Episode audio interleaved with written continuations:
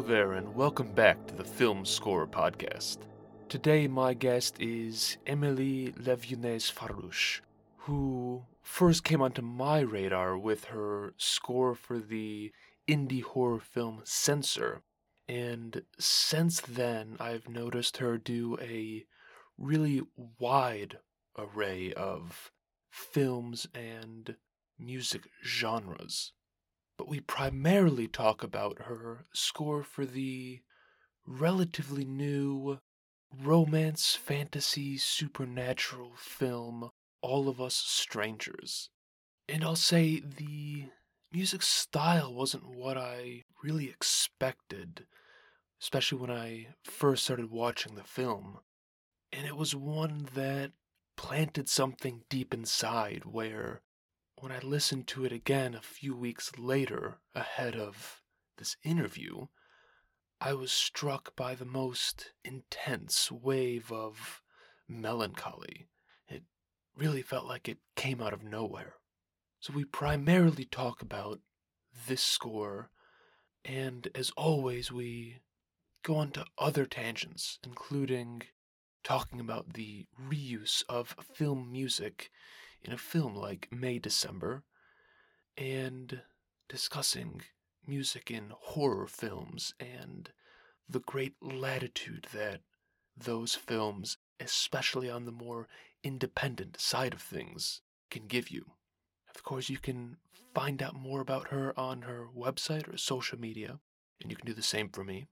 And the BAFTAs are in a few hours, and even if you're not an awards person, and I'd say I'm not, it's a cool time to see some film music recognized. And I did an article and a short episode on that, so seek those out if you're interested. But that's in the future. Right now, we've got this interview, so sit back and enjoy. Emilie, thank you so much for joining me today. How have you been? Um, honestly, I'm just finishing having a cold. But otherwise, you know, now my most recent film is both out in the US and where I live in the UK. And it's just been heartwarming and mind blowing the reaction to the film. So I'm really, really happy. Yeah, it's it's been well, it's it's one of those where I think it premiered at Telluride maybe in I don't know July of last year, and so I've I've seen so many things about it, and I hate that about the festival circuit because it's it's this really prolonged tease.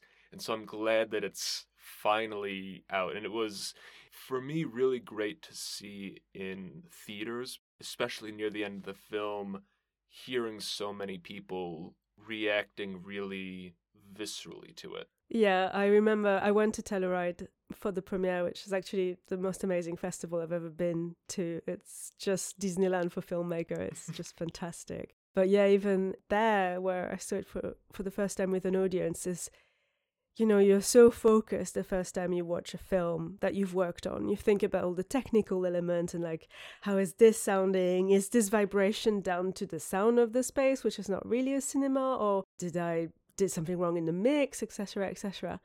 And then what was really crazy for me is that I got taken out of this overthinking things because all of a sudden everyone started sobbing and like repressing tears and it was it was just that moment where I snapped out of being critical of my work and just looked around and realized that it was connecting with the audience.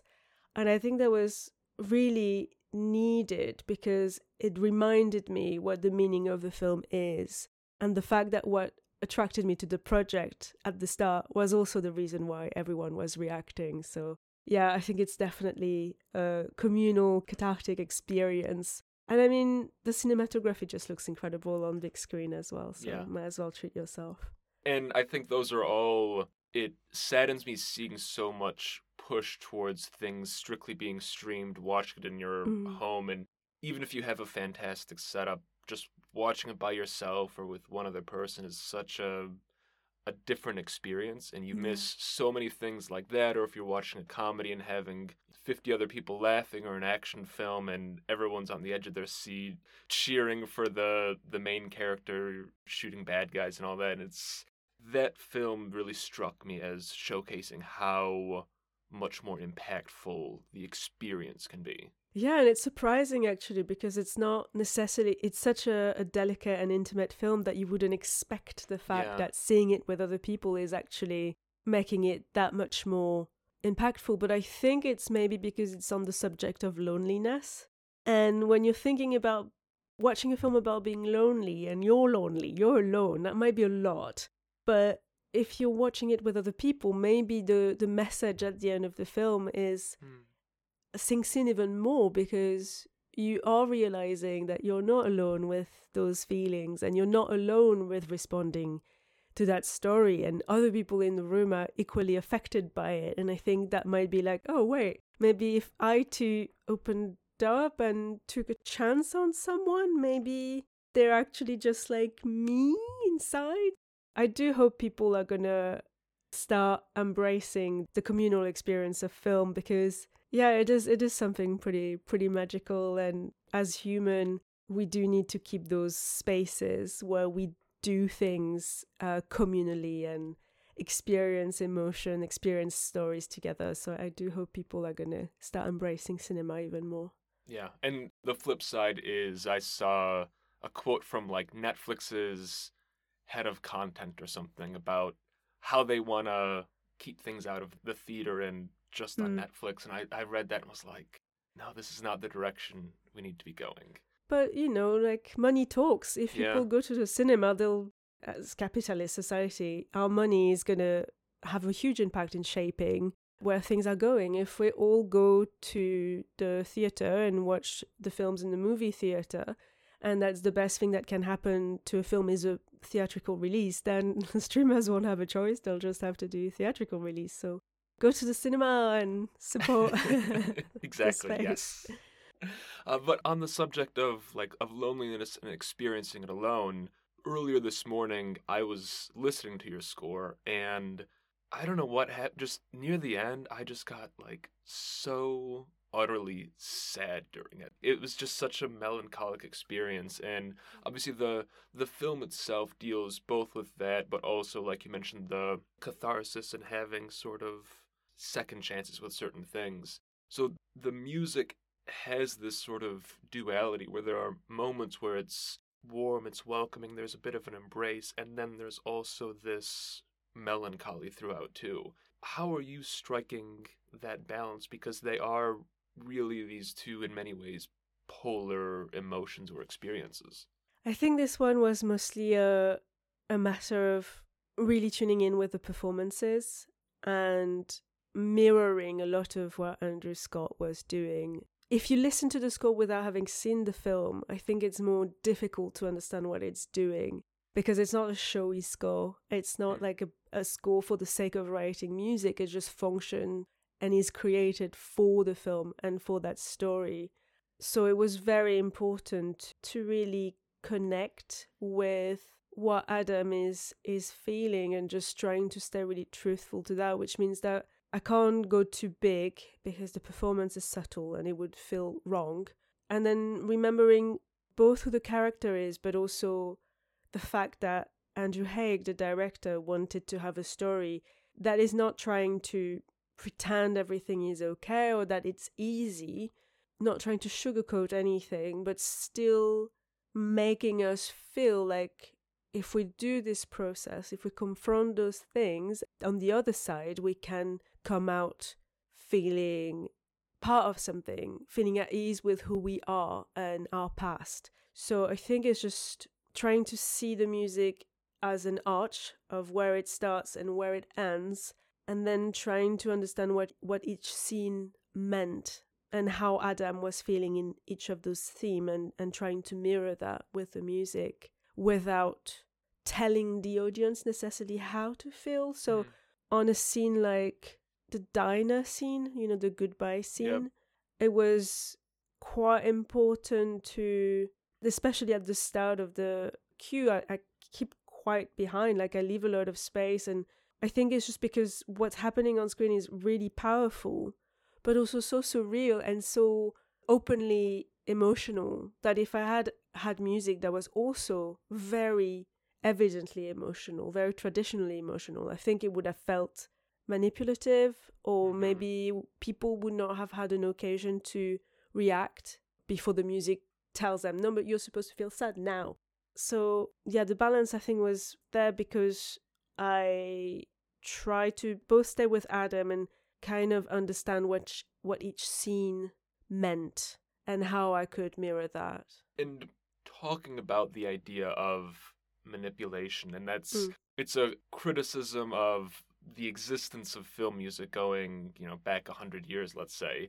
Are there times where, whether in this film or more broadly, that it seems more appropriate to push further, be more obvious in how you're directing the audience?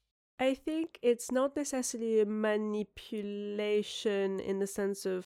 I was thinking, I can't actually remember why I was thinking about that, but I was um, thinking about how you have different approach to filmmakings, where one is kind of empathy and one is reaction. So you have some filmmakers that get you to a certain emotional space by having an empathy for the character and making you feel related to the character, making you feel like you and them are the same person in a sense.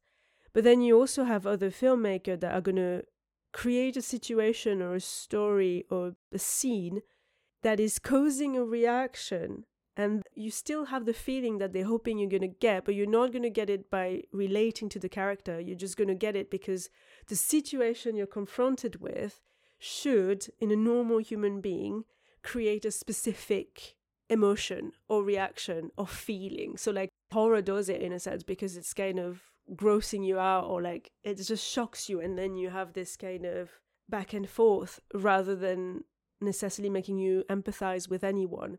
It is I, I think the the most interesting way in order to like manipulate in big air quote the audience i would be more interested in using music in a way that is generating a reaction where you're like if i put this type of music to this type of scene i'm likely to get this result rather than being like oh i want to make people very sad therefore let's play some very sad music You can see it sometimes in comedy or like something.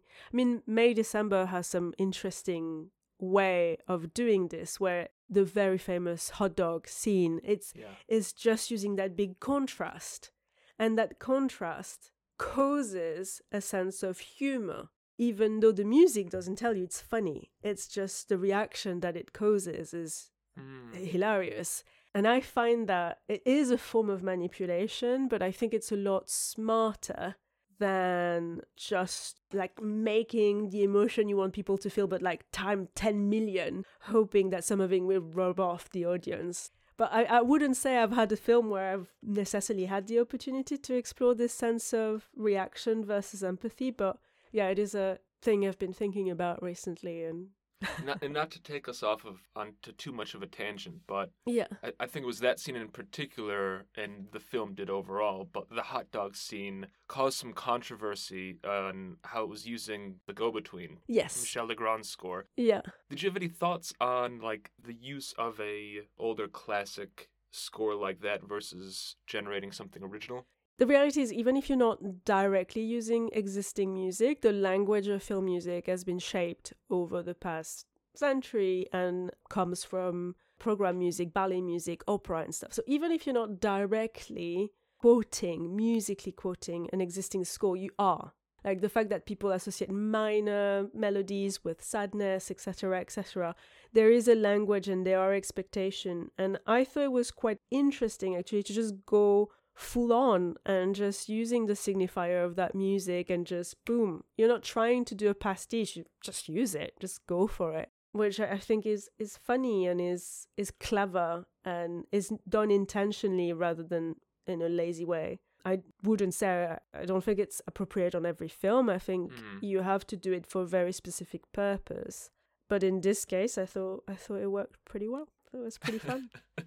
Well, and it, and it's a good point because you, you hear, for instance, some of John Williams' scores or themes, and then you listen to music by, like, say, Holst, and you go, oh, okay, there are very Yeah. explicit similarities here, and it's, oh I mean, that's sure just kind of how film music or any music or other art is done. Nothing's being made in a vacuum. It's all building Yeah, for sure. influence, whether conscious or unconscious, I suppose.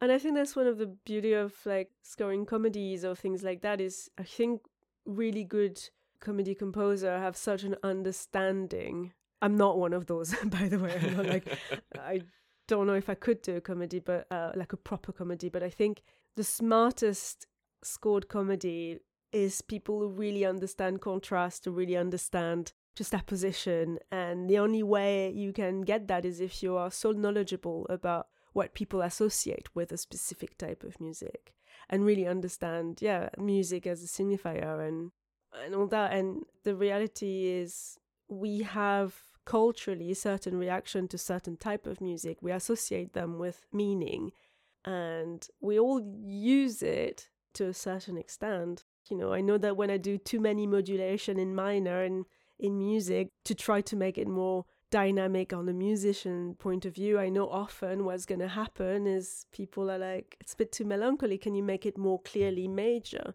And that's just because we associate those things that way. It's not scientifically nonsense. This culture where minor is happy and major is sad, but in Western culture, music has this specific meaning, and I think the job of a composer is to understand that meaning and know how much you can subvert it and how much you can lean onto it. And how much, in your experience, does that cultural understanding or, or the way that specific things change in, in a culture? Like, for instance, growing up in France and then now being based in the UK, and obviously those are two countries that are quite close and yet have, in many ways, different cultural norms. I mean, I can definitely see in my appreciation of music and my appreciation of orchestration, I can, you know, like there's absolutely zero doubt of the influence of late 19th century, early 20th century French composer. Like, I'd be dishonest if I pretended otherwise. it's definitely part of my musical DNA. But I don't know. I mean, it, it is an interesting thing because there's enough closeness that I can navigate the British culture. I think the part I appreciate the most in British culture is the, also the reason why I moved here is I think punk come from England even though the queen is also well the king now is also English they have punk and I think you can see that especially in like first couple of feature film for a, a director there is still this desire for Mm. rebellion and pushing the envelope in terms of style in terms of narrative and I still find that like very exciting and lovely to see. But yeah, musically, it, it is interesting because I have been here for so long, but I wouldn't say I'm nearly as knowledgeable or I react very well to British pop or experimental music. But in terms of classical, I'm not going to lie, I feel like a lot of the British composers are maybe less studied in France. so it's a bit of a, a blind spot for me, and maybe I ought to to revisit that uh, language a little bit more. I would rather revisit the British punk scene instead, but Yeah, I mean they have some lovely pieces. It's just yeah, I need to give it a go. I think at some point I've been here for a long time, so I should know a bit more about British classical music. And so for things like that, how much is the music of the place that you're in or of the country in which the film is based or its production companies or how much Mm. of, of that is affecting your approach to a, a particular score? Um, I haven't been really in a position yet where I had to do. I think I prefer when when there's like a really strong sense of time and place. Not necessarily time in terms of time period, but like I, I did a film called Rocks, and a lot of it is done around like teenage girls in East London at a specific time, and there's a lot of songs. It's a very small amount of original score and a lot of songs, but I, f- I thought it made complete sense because I think a lot of the time, rather than trying to be pastichy or half-heartedly involve some music from that area, just get a few licensed tracks that are very traditional, very real, or the type of pop track or R&B track the girls would be listening to. Hmm. I prefer when my job is more about creating a music that feels authentic to the characters without me trying to explain to the audience where we are, which obviously in some cases is going to mean that for something like Living, I'm not going to go too moderns. We pretty much didn't have any effect on the instrument because Williams, that wouldn't be the type of thing that would be true to him. But I would take the approach always to try to stay true to the characters rather than to try to like set the scene in 70s Baghdad or something like I think it's just just use this amazing musician from all those places use one of their tracks he'll do much better job than I do. Well is that something that came up doing all of us strangers? Because there are obviously these moments where not to say we're in a different time but that time becomes very fuzzy or, or where we as the viewer are located sort of yeah. blurs. And you have licensed tracks during those and then you have the through line of andrew scott's character throughout but that was exactly that. I think the music had to have the same role. If you think about it like it can be an experience that's very disjointed. You jump around to like mm-hmm. storylines that are not linked to one another. Time period you're not clear. Are we time traveling? Are we not? So you know, if the music was also changing dramatically from each storyline, it would reinforce this sense of separation. And, and I think that's what we were trying to do. We wanted the music to kind of tie everything together and help really focus Andrew Scott's character as our guide through all this and, and the kind of center stage of everything. So yeah, we, we wanted things to stay quite coherent. Obviously you have moments where we venture into slightly different genre, but we're still using sounds that have been used, you know, the same synth. It's just different programming, or I, I use them slightly differently.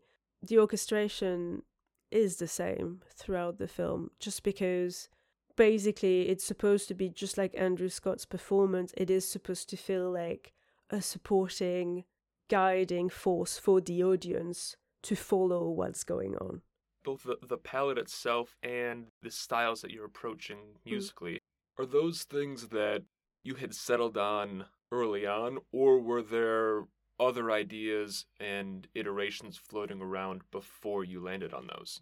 I mean, for this one, it's one of the film where I did a suite, so I wrote about seven minutes of ideas and sent that to Andrew Haigh and then he you know went through them with the editor jonathan albert to try a few things in the film and then we thought okay so this this sound works this sound doesn't quite work. Can we push this a bit further in that direction?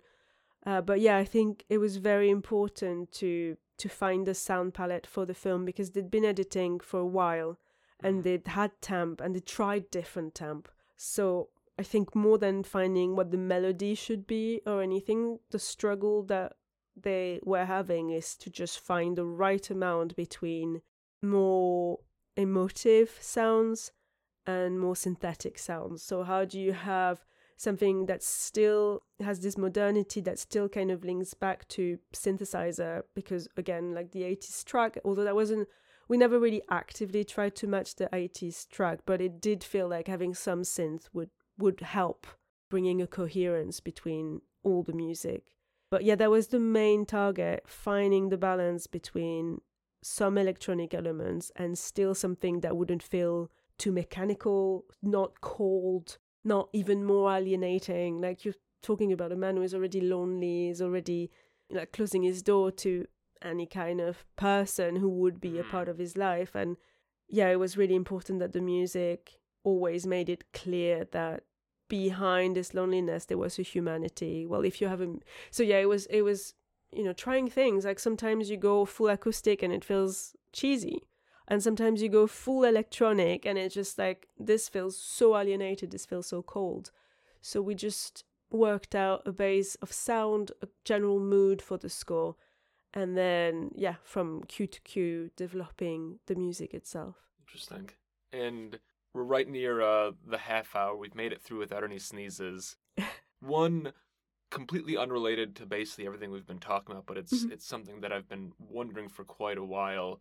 The first time I became familiar with you and your music was, and I can't remember the site, but that hosted the single from your score for Censor. Oh yeah. And I remember their write up compared some of the the sound in that track and the score overall to John Carpenter.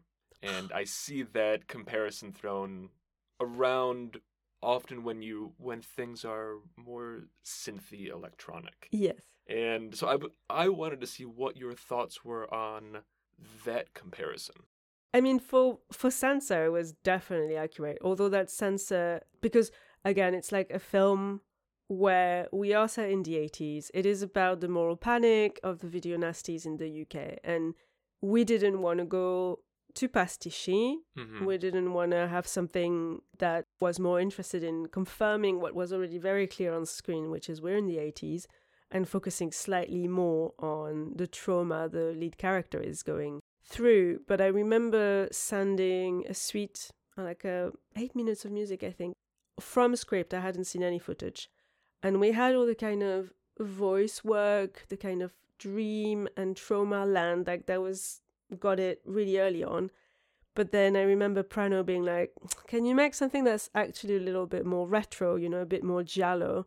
And you know, one of my Mm. favorite score of all time is Goblin's Suspiria, which I have on Yeah. vinyl, which I've been listening to like all my life. And yeah, so it's like sure thing. I can absolutely make you a proper banging early 80s Italo, like, you know, Giallo style score kind of moment. And then, you know, as the lead character spirals out in her own delusion as the film evolves, yeah, we start incorporating more and more elements of film scores from the 80s because that's what she Mm. would have been looking watching in her film and both Prano and I like when we think about 80s film John Carpenter is like at the top of our list so it was always going to be a film where I could also show my appreciation for for those composers. And you know to me it's just a reflection of how horror films especially the less commercial ones have always been a place where you can experiment so much more in the score than in anything. And it can be because the director has every right to write his own scores and make weird like really minimal synth Yeah. score. Or it can be Bobby Krlić going completely beautiful in, in Midsommar and just writing the most beautiful chamber suites to a man in a bear costume burning to death. Like it's just it's just a place of experimentation.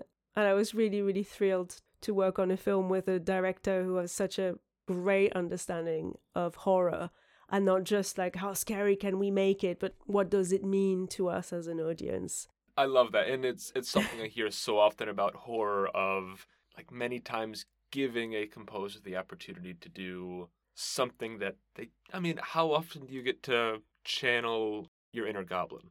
Ah, well, maybe more often than you think. maybe every time I'm in the shower, I'm making all those kind of Berberian Sound Studio, uh, Italian sound effect of witches. Love it. Well, Emilie, thank you so much for joining me today. I hope that after this your cold goes away. me too. it was lovely. Yeah, it was a really enjoyable conversation, and I'm glad my brain kept switch on for the duration because I was a bit scared that I was going to become incoherent halfway through. So, no, I, I think I think you nailed it. Everything was coherent. okay, I'm very relieved.